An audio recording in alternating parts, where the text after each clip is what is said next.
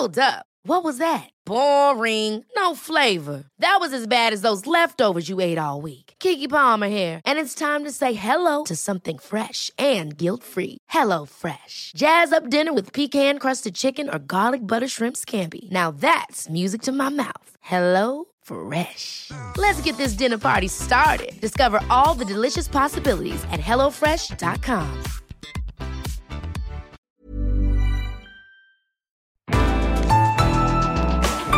listener production.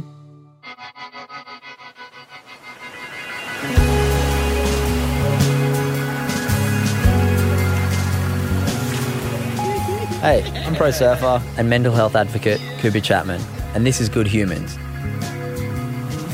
In this episode, I'm at Sydney's Freshwater Beach, the first place that anyone ever stood up on a surfboard in Australia, with seven time world surf champion Layne Beachley.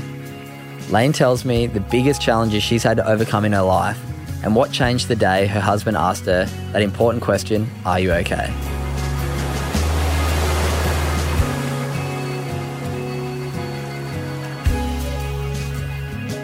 Welcome to another episode of Good Humans podcast. I'm here with an extremely special guest, a lady who doesn't really need much of an introduction. She's won consecutive six world titles surfing, a seventh a few years later, and then an eighth Masters World title a couple years ago. And she is also a massive advocate for women's sport. She does some great things for the community, and you're going to learn a lot about it today. Please welcome Layne Beachley. Hello, Cooper. How are you? I'm great, thanks. Okay. So I really like doing podcasts chronologically. I've found them really nice. So we're going to start way back at the beginning. You had a very interesting childhood, a little bit different. Well, I'd say a lot different to your average childhood. Can you talk me a little bit about when you were six years old, what happened, and then we'll move on from there? Oh, so we're not starting from when I was born. We're moving straight into six. I mean, six, I think, is the first May. I mean, so I was born into this world. I started surfing when I was four. Yes, when I was six years of age, my mother passed away unexpectedly. And, uh, for those of you who don't know, I was adopted into the beach loving family with the last name Beachley. Became a pro surfer. Very fortunate twist of fate. But my mother um, went into hospital for a cosmetic cosmetic surgery procedure and unexpectedly died on the operating table due to uh, high blood pressure and uh, had a brain hemorrhage during the during the surgery. Not not easy to not an easy thing when you're six years old. How- No. Can you remember much about back then how it was processing that? Yeah, I, I remember Dad coming home and telling me she was gone, and and I remember putting my head in my pillow and bawling my eyes out and feeling very uncomfortable and very restless. And then at that point, thinking, you know, I don't really like feeling this sadness, and uh, and that's when I decided to run to the top of the hill with my skateboard and fly down it as fast as I possibly could at the time, um, just to break the sadness and distract myself from the pain and suffering. That doesn't mean that it ended the pain; it just distracted me from it. So then I was, you know, processing it for the next couple of years. You know, I remember having nightmares and jumping into my brother's bed just to, and you know, crying, um, you know, falling asleep with my dad. So it was pretty distressing, but I I had the I had the benefit of youth. You know, I didn't understand losing someone forever. I just knew that they were gone, and I didn't didn't really comprehend what that would mean for, for the rest of my life. Yeah, I mean, at six years old, losing a mother is such a tragic thing, and I, I can't imagine that any kid could really process it properly at that young of an age. And No. then moving forward, you touched on it re- um, briefly just then. You're adopted. When did that come about? When did your dad let you know that you're adopted, and how how hard was that to process? Yeah, that was harder, and that was because my I was older. I was eight years of age then, and by that stage, I had already uh, established. Um, I guess a uh, an independent view of who I was and where I fit in. And the minute that that view was crushed by the knowledge that I didn't belong where I thought I belonged, and the interesting thing when I say that, and this seems to be a common denominator across all adoptees, is that we have this belief that we've been rejected, not accepted. And uh, when my dad said, you know, you're adopted, I chose to hear you've been abandoned. And even though I was in a very loving, nurturing, um, caring environment with my dad and my brother, from that point on, I decided, well, I've been abandoned and rejected by my own mother. So therefore, I'm not deserving of love. And that was really the catalyst moment that drove me to become a world champion. At the time, I wanted to be a world champion at everything I did. And then I chose surfing when I was 14. Let's talk about that, that moment. Obviously, becoming a world champion, and thanks for sharing that, by the way. It's You're such a tough thing, and I can imagine so many people would get so much out of hearing that. And that that idea of abandonment rather than being accepted and being brought in by somebody because they love you and because they want to have you as part of their family. Mm. It must be a really hard thing to I, to deal with when you're that age. And it mm. sounds like you found that outlet and you found that sense of belonging maybe in the ocean once that sort of surfing Yes. came around. So let's Yeah. let's talk about your relationship at a young age with surfing. Well, I fell in love with the ocean before I could walk into the ocean, and I fell in love with surfing when I was four.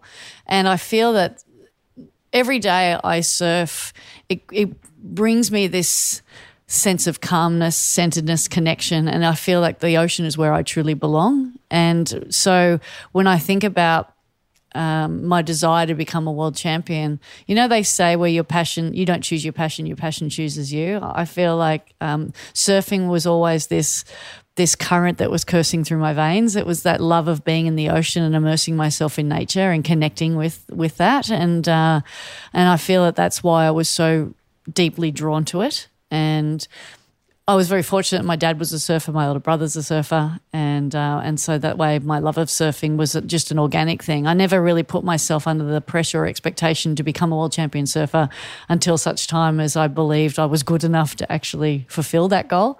Um, and then once I put that pressure on myself, it was unrelenting. Yeah, and I've As my trophy room can attest, and attest to that statement. yeah, you obviously one of well next to Steph Gilmore, you've won the most world titles out of any female surfer, the only surfer of all time to win six consecutive world titles. Mm.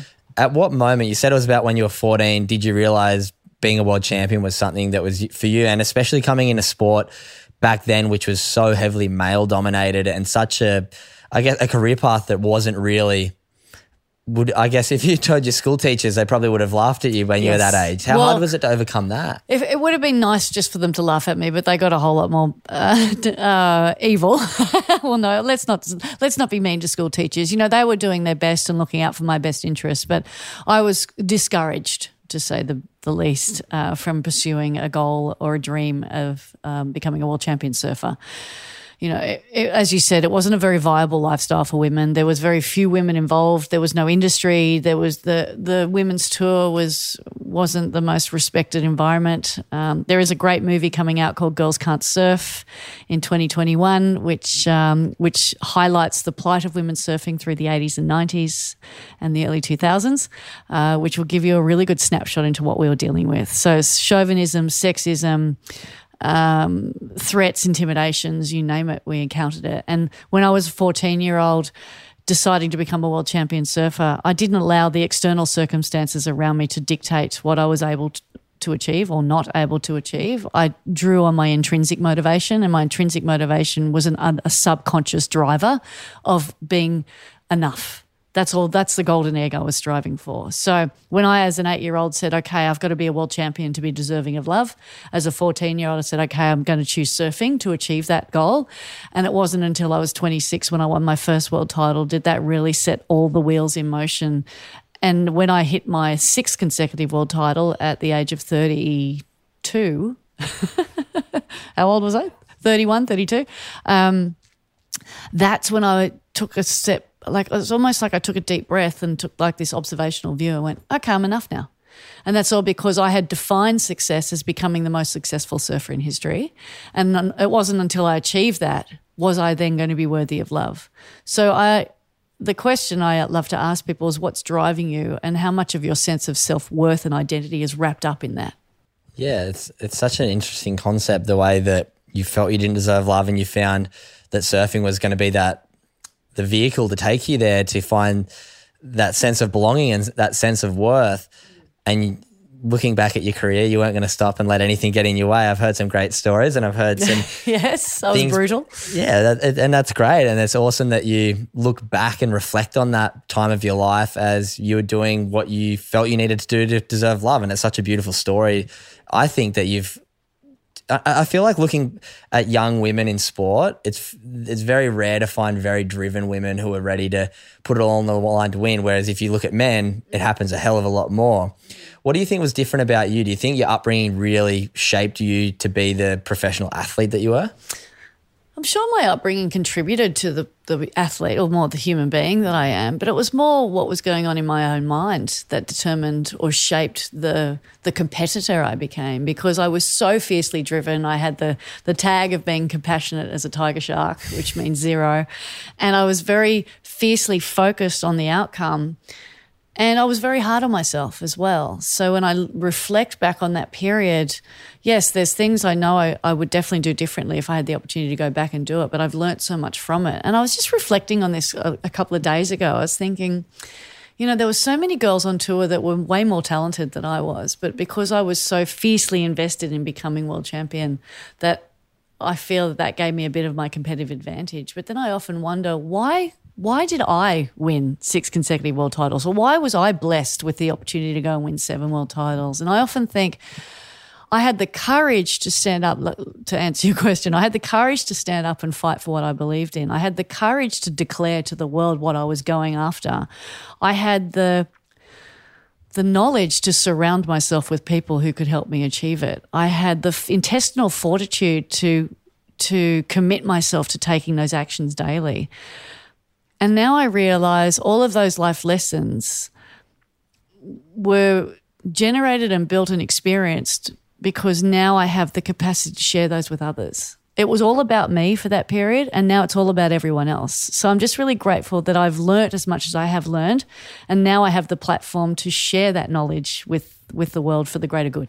Yeah, and that reflective process is so important when it comes to mental health and when it comes to moving forward in life and growing as a person and the, the way that you have that capacity to look back on those moments and look at it as an experience that you learnt from mm. is so powerful and let's talk about the way that you've used that to help people and you had your foundation for many years how important was that giving back Really important. I realized it was one of my foundational values, my own core value at the time. And our values evolve as we do as human beings. But when I was winning, I really wanted to make a difference. I mean, when I joined the women's tour back in 1990, I wanted to reshape it. I wanted to change it. I was like, I don't like what it looks like, how it's how it's res- or disrespected. You know, I want to change women's surfing. I want it to emulate women's tennis. So I've always had these visions of instigating change and and challenging the status quo. Then after I won my fifth consecutive title, that's when I started my foundation Aim for the stars. And that was all about providing financial and moral support for young girls and women. Once again, it was a reflective process. I looked back on my career and go, what can I do to shortcut the struggle for young women to achieve their goals, not just in sport, but just in life. So music, science, business, arts, academia, you name it. Um, so over 15 years, we provided about a million dollars in scholarships to about 500 young girls and women, and that was a very rewarding, challenging but very rewarding process. And I met some amazing girls who have gone to continue to to change the world and and change the communities they live in. Yeah, it's it's so beautiful the way you put that and the way that you had that urge to give back and that urge after becoming such a successful and a pioneer of a sport to want to use that for good. Mm. I was listening to another podcast you're in recently, and I hope you don't mind me bringing this up. Do you th- you said that you didn't really ever want to have kids, and that was something that you decided from a young age? Mm-hmm. Do you think your foundation was an outlet for you to have those moments of nurturing young women and young people to achieve their dreams, just like you've been given the platform and the opportunity to achieve such huge feats. Yeah, essentially, I ended up with 500 kids of my own, and I don't. I'm I'm not conscious of that feature within me. I do know that I, you know, I do have a, a, nurturing side to me, and I love giving back and helping people. That's what I love to do. Uh, I don't see the foundation as being a substitute for having children of my own. However, it does give me the outlet to nurture people's development and growth and and um, and nature as human beings. And knowing that I'm positively influencing, impacting people, that's really what drives me to do these kind of things. That's exactly why you have we have you here today on Good Humans podcast because you're such a great human. It's such Thank a beautiful. Beautiful thing to do to give back and use that knowledge and that that skill and that base of your life to help other people's lives. I think it's such a beautiful thing. Thanks. I want to rewind. Well, it's what you're doing too, right? I mean, I'm it's trying. what you're all about. I mean, it, it, makes me feel good. I mean, I feel better doing these t- chats and giving people an outlet to improve their mental health and improve just hear stories and hear beautiful stories of resilience and try and inspire people to take control of their life, exactly like what you're doing mm. with your amazing new venture, which we will talk about in a minute. Yeah. But I want to rewind back. I was listening um, to another podcast as well with you, doing a bit more research. oh wow! The boat shed when you were young and you worked there, and you got mm. given an opportunity by your boss. Yes. Can you tell me about that and how important it was to have those people? in your life support you and give you that backing when you were in a sport that was so difficult and so tough being a young female athlete in a male dominant sport? Yeah, the guys were real dickheads in the early years. It was really tough, uh, and and I'm I'm grateful for the challenge because it taught me to stand up and fight for what I believed in. It taught me to surround myself with male allies. It taught me to be really conscious of who I have within my dream team. You know, it's taught me so many fundamental principles that I now live my life by. And one of those um, experiences was um, what, what you're referring to is when my boss at the Old Manly Boat Shed gave me a three thousand dollar check, and and all of that was it culminated in a catalyst moment of of then going on and becoming a world champion. But prior to that, I was ready to quit that year, and it was the this was 1995, so it was the year I came second in the world. And I saw coming second as a dismal failure because I'd set my sights on becoming world champion, and anything less than that was failure. And so I was obviously very hard on myself. One night at three o'clock in the morning after work, I used to work from six at night till three in the morning. My boss said, Listen, I see how hard you're working. I see how much you want it. And here's $3,000. That's your next round the world air ticket. And, and it was such a blessing in disguise. And, and I was able to, you know, pay it forward by going on and becoming world champion and then creating a foundation that provided $3,000 scholarships to young girls and women to, to, and I wasn't waiting for them to become world champions. I was I was waiting for them to have the courage to ask for help, and that was one thing that I had to learn early on was having the courage to raise my hand and say either I'm not okay, or I need guidance, or can you help me out with something? And that takes a lot of courage. It does, and with without with without vulnerability, there's no courage. And Yes. you're an ambassador for Are You Okay? Um, Are You Okay Day, and those relationships that, let's say, you poisoned when you were on tour because you were so fierce, which I like that term. I poisoned them. Yes, all right.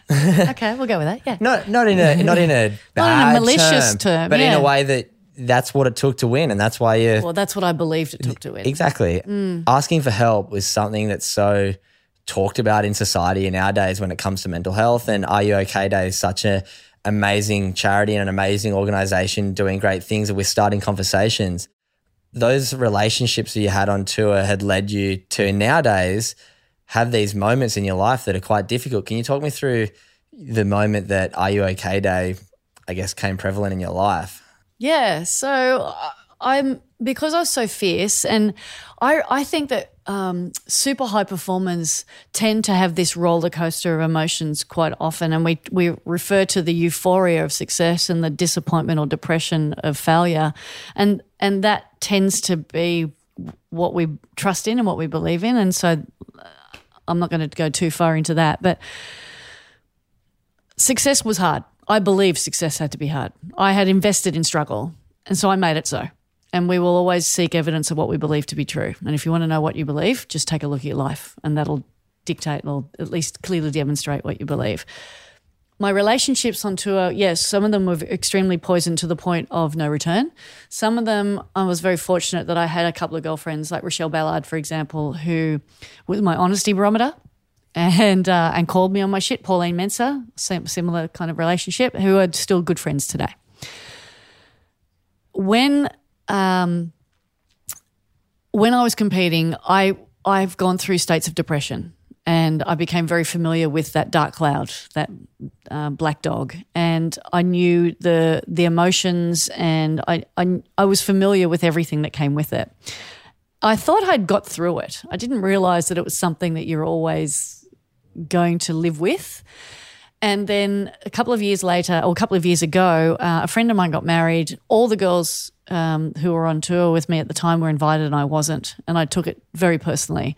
And I went into states of depression over that.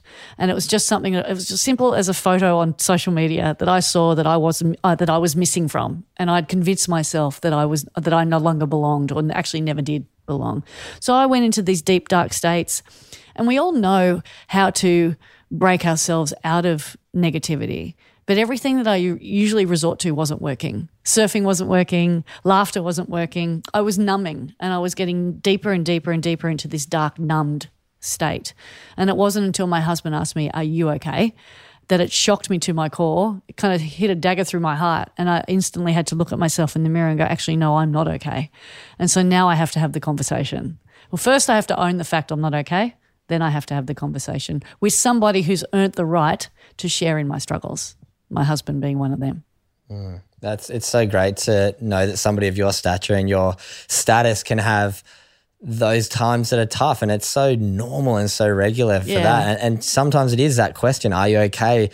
And having the courage to be vulnerable, as Brene Brown, Dr. Yes. Brene Brown talks about a lot. There's no courage without vulnerability, and it's such a beautiful thing that you notice that you needed to have that chat, and, it, and it's Mm. so beautiful. Yeah, I love how Brene Brown, you know, she talks a lot about she's a vulnerability and shame researcher, which is a very sexy thing to research. But I love how she talks about vulnerability as being the power to be seen. And a lot of us can't even, a lot of us don't even have the courage to look in our own reflection in a mirror, let alone allowing others. Hey, I'm Ryan Reynolds. At Mint Mobile, we like to do the opposite of what Big Wireless does. They charge you a lot, we charge you a little. So naturally, when they announced they'd be raising their prices due to inflation, we decided to deflate our prices due to not hating you. That's right. We're cutting the price of Mint Unlimited from $30 a month to just $15 a month. Give it a try at mintmobile.com slash switch. $45 upfront for three months plus taxes and fees. Promo rate for new customers for limited time. Unlimited more than 40 gigabytes per month. Slows. Full terms at mintmobile.com. to see us. So it starts with the self and it starts with awareness of the self.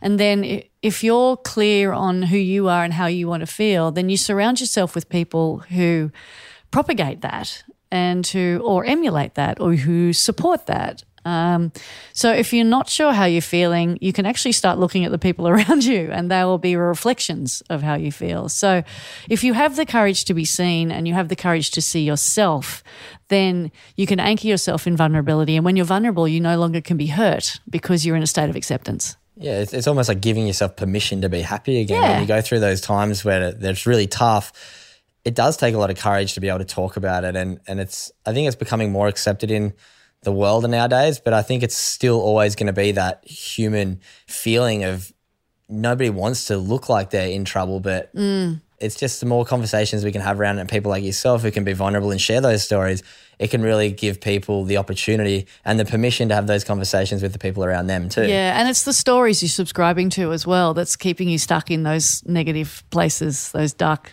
negative, fearful places. Exactly. And so many times they're just made up in our head. Like They're all made up. They're in our all head, made yeah. up in our and head. that, and if we go back to that eight-year-old self, you know, my dad was saying, "I love you. You're my baby girl. You've always been a part of this family." But the story I started telling myself was, "You've been abandoned. You've been rejected. And your own mother doesn't want you." So they're very two very different stories.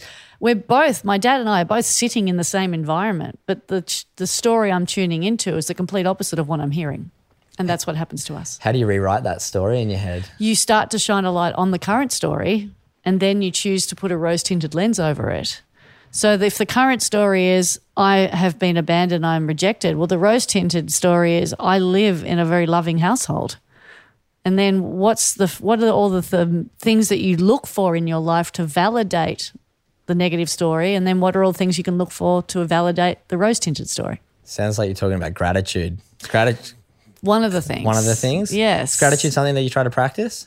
I don't try and do anything because try is the opposite of trust. you know, when you're trying, you're pushing shit uphill.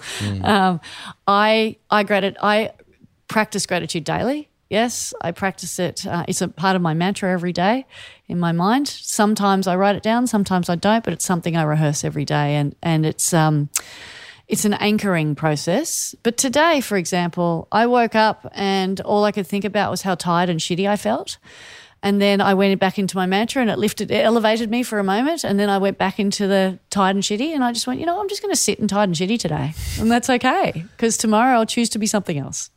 Let's talk about your venture, the new Awake Academy? The Awake Academy. Mm. I see it written up on this beautiful board where we're sitting in your lovely house here in Coco Welcome to my office. At Coco Freshwater. Queenscliff. Again, Queenscliff. It's Um, also. Can you tell me a bit about the Awake Academy? I've looked a little bit into the website, but Hmm. I'd love to hear from you because I remember when we did last sit down, it was in that conception stage. It's now out in the world. Give me a little bit of a rundown and the listeners what the Awake Academy is. So it's a center for self empowerment. So the idea is to help people detach from fear and take control of their lives and live a life they love. And it's interesting, you know, we talk a lot about stories, and in round two, we go deep into these stories because it's a seven round online course. And There's 29 workbook exercises, and I won 29 events on tour. And there's 19 videos, and I was on tour for 19 years, and it's seven rounds, and I won seven world titles. Coincidence? On purpose? I think not. anyway, it's um yeah, it's a seven round online course to help people wake up, own their shit, and trust in love. And right now, we're going through a period well, we've endured a period of absolute fear, uncertainty, change, and challenge, which increases levels of anxiety and depression and all the things that we're seeing in the in the world these days. The concept behind the course was to help people detach from fear and bring back the fun and find their flow and to bring more feelings of centeredness, connectedness, confidence to help people build their resilience. And it's all through an awareness of feelings. So it's three chapters uh, identifying your awareness factors. So, awareness of your feelings, awareness of your strengths, awareness of the things that you love to do. Right now, we're so distracted by what's going on around us that we rarely sit in our own center or recenter ourselves and define us for ourselves who am I? What do I love to do? Who do I stand for? What are my strengths? Constantly, we're being told what we're not, right? We're weak and we're feeble and all these other things.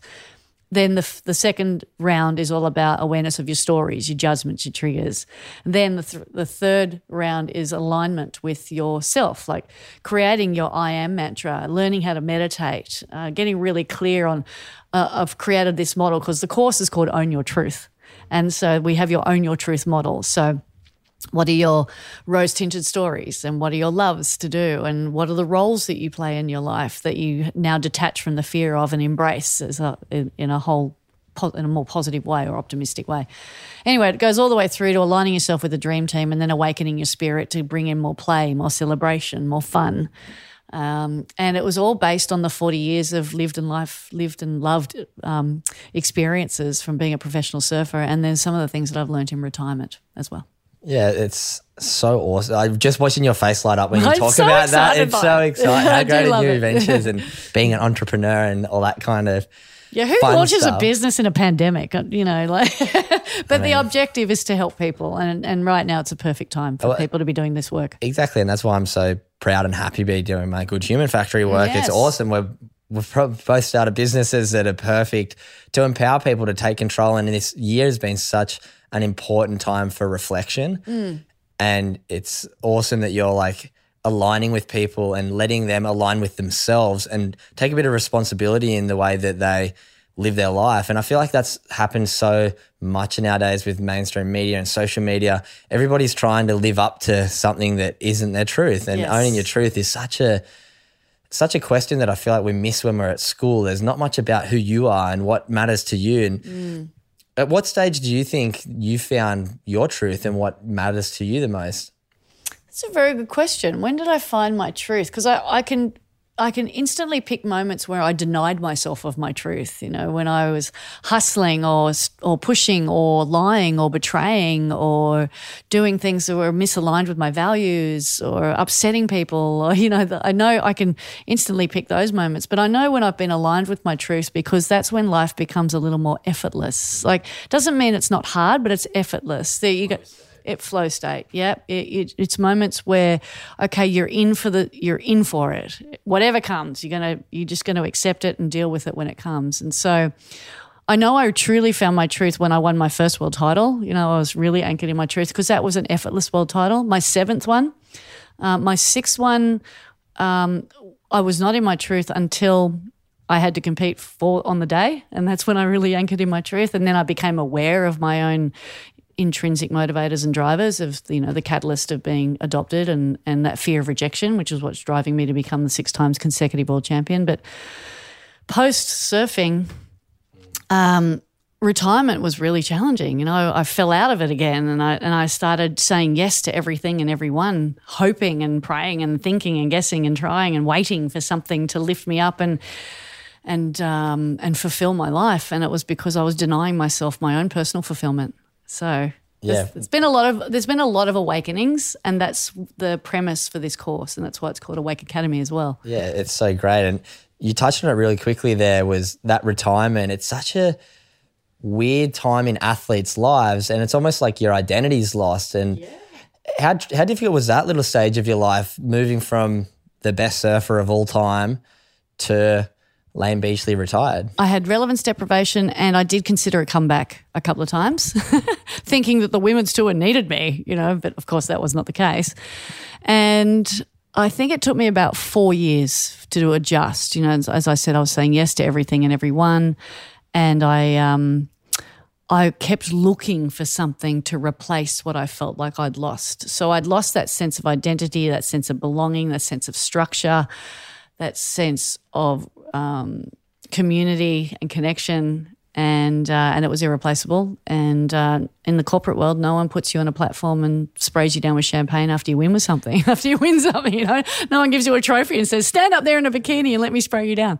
Um, so I had to be realistic with what my expectations were, and it did take me a long time to adjust. And I had to go and see a mentor, and a lot of those life lessons I've included in my course, Own Your Truth. Yeah, that's great. How special or how important was that at the time of not knowing your truth and being lost with identity after the career to f- see somebody and find a mentor and realign with that person who's, I guess, outside of your inner circle, but then can really give you that sense of who you are and give that extra bit of self worth. How important was it for you to find that person that gave you that extra bit of acknowledgement? Extremely important. Well, first I had to recognize that I needed the help, mm. and that was the first step. And then when I recognized that, I actually asked someone within my inner circle if they could recommend anybody. So, because recommendations are gold. And she recommended a, a girl called Debbie Spellman, who I then reached out to, and who I've, I've then asked other people to reach out to since then, because she was a, a golden influence in my life. And she helped me, other than processing all of the attachment that I had to my career and the identity and everything, and she helped me detach from that. What she really also helped me do was strengthen my bond with my biological mother. Um, because it was my judgment of my mother's story that was preventing me from connecting with her in the first place. And so just recognizing that was really profound. And so that's why in my course I talk about detaching from your judgments or first becoming aware of your judgments, because I believe that it's our judgment of somebody. And we always judge what we don't understand and we fear what we don't know. So therefore, we judge people before we get to understand them. And then that makes us right. And so that way we can sit here and you can sit there and I can keep you there because I'm being, you know, I'm right. And that was the mistake that I made with my mother. She had a story, I didn't believe in it. So therefore I judged it as being wrong. And that prevented me from ever having a, a real deep connection with her. And then when I became aware of that, I was like, oh, wow, I'm actually sitting here not trying to prove you wrong, but I'm actually wanting to prove myself right. Mm.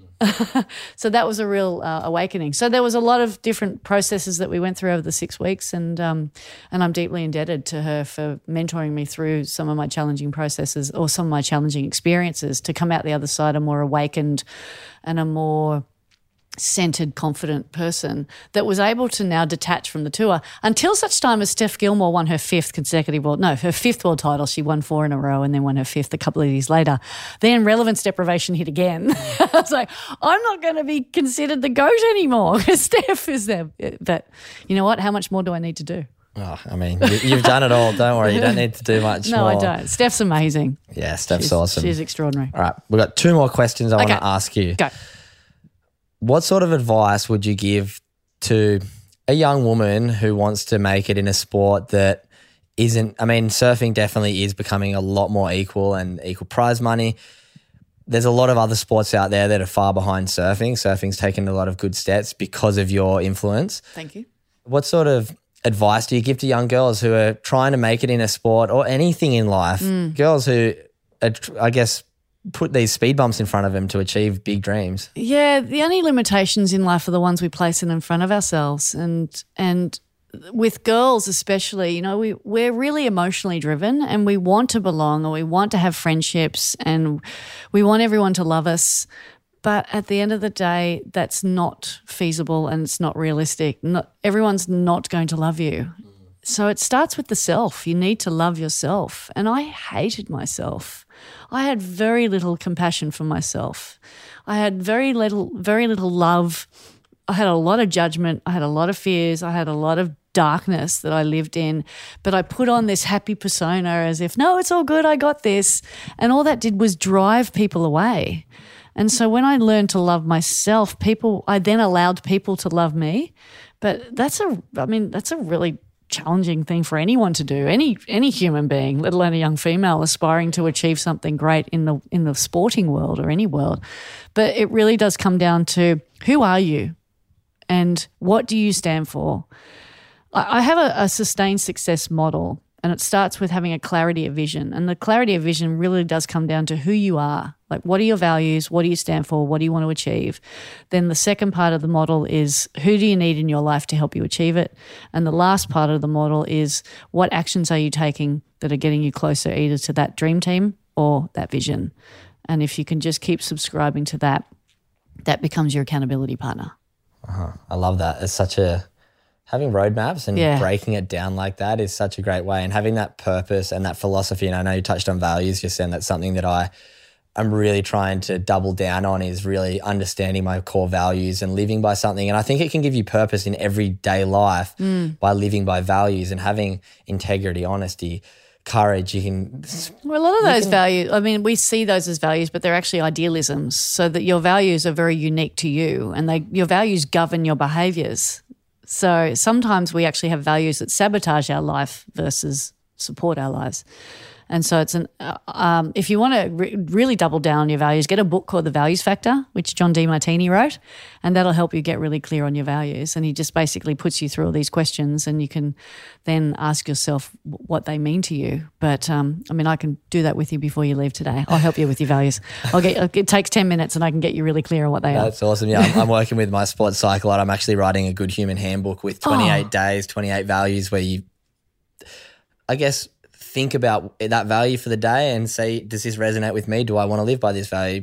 There's not every value is not for everybody. Like we. No. Hmm. don't have to hold it, certain ones close, but it's, I think we're missing the point a lot with education in students that living with values and living with knowing who you are is far more important than learning Shakespeare and stuff. And that's in my mind. It's Oh, I agree. You know, we're miss we are we are failing our children in the education system as far as self awareness, so, um, emotional intelligence. You know, all those things which are.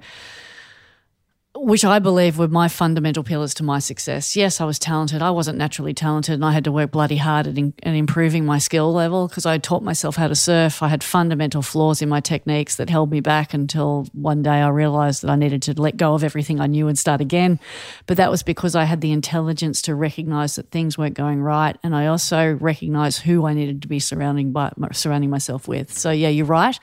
Um, understanding your values, your, your intrinsic motivators. Um, the fact that I had a broken family also is a testament to the knowledge that uh, it, it's not what happens to you, it's how you respond that makes the biggest difference in your life. Resilience is built through one strong connection. Confidence is built through working it out as you go. And self belief comes from learning how to do it poorly before you learn how to do it right. So I feel that where we're really failing our children today is we're breeding people who have reliance versus resilience. We're not allowing our kids to fail. We're not allowing them to fail safely. And that's where I feel my deepest benefit came from as a child was, yeah, I had a broken family and I had all this distress and trauma, but ultimately I was allowed to fail and it was safe and it was okay. And I learned valuable lessons from that. Yeah, it's so beautifully put. Another, you touched on confidence, something that I have learned a couple of years ago that I try and live by is the act of confidence comes before the feeling of confidence. Yes. And and it really does. Like you sometimes need to put on that brave face and your body can pretend to be confident almost and then the mind follows because we're, we're capable of so much more than our minds almost tell us a lot of the time and Yeah. unlocking that is so powerful. It's interesting, you know. I taught a, I took a girl surfing yesterday. Um, I gave her a surf lesson, and she actually won it through Dolly magazine 15 years ago, and I honoured it. Because she didn't have enough phone credit to call me back when I called her. Anyway, um, she had a massive fear, and she had almost drowned a couple of years ago. So has a, a embedded fear in the ocean and, and immersing herself in the water. And so I took her out to waist depth and I just had her hold the board and I said, What's your mind telling you right now? And she's like, I'm feeling the levels of anxiety. I said, Just tell me what's the story? Where, you, where are you going? Where is it taking you? And it was taking her back into the past. It was taking her back to that moment when she almost drowned and came up and felt all of that. She was starting to feel all that fear again. And I said, That's the ego's job. This it's not where you are right now because if you take a snapshot of where you are right now, you're safe. You can hold your breath for 8 seconds, which is the average time of a wipeout. You have a life preserver, which is my surfboard right here, and you have a lifeguard, which is me standing right next to you. So there's nothing around you right here, right now, that would indicate you're in any fear. The only thing that's telling you that you need to be in fear of is what's going on between your ears, your ego. That's what's coming up to tell you. And the reason it's coming up is to tell you if you do this, you're going to outgrow me. And the ego does not want to be outgrown. So if you don't do this, no, actually, the ego's saying, if you do this, you'll drown. Mm. And so then you pull back and you walk back onto the beach, you go, I can't do it. And your ego goes, Yes, see, I told you so. And then you've just validated yourself because as humans, we'd rather be right than happy. So scary the thing. ego, yeah, the so the ego needs to be kept in check. So every time you're stepping outside of your comfort zone, you're actually expanding your comfort zone. For sure. Yeah. There's no growth in the comfort zone. No, there is no growth. And but that's what your ego doesn't want you to grow. It wants to leave you in a life of mediocrity and where it can predict every move you make. Exactly. So- the brain wants to survive, not Yes. grow. I'm going to give you the last question that we ask everybody. Yes. What does being a good human mean to Layne Beachley? Oh, hanging out with good humans like you, Cooper. That's what being a good human to me is. Oh, that's beautifully put. Thanks so much, Layne. As I know so many people are going to get so much out of it. Definitely check out the awakeacademy.com.au. Check it out. Mm-hmm. Check and it out. yeah, Thank you can you. follow Layne on all our socials. And Yes. yeah, looking forward to everybody getting to hear this chat. Yeah, me too. Thanks for your time. Thanks so much, Layne. Thanks for being a good human. Always.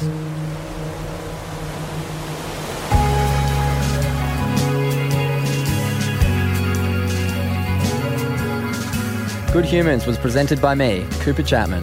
Producer, Alex Mitchell. Audio production by Darcy Thompson.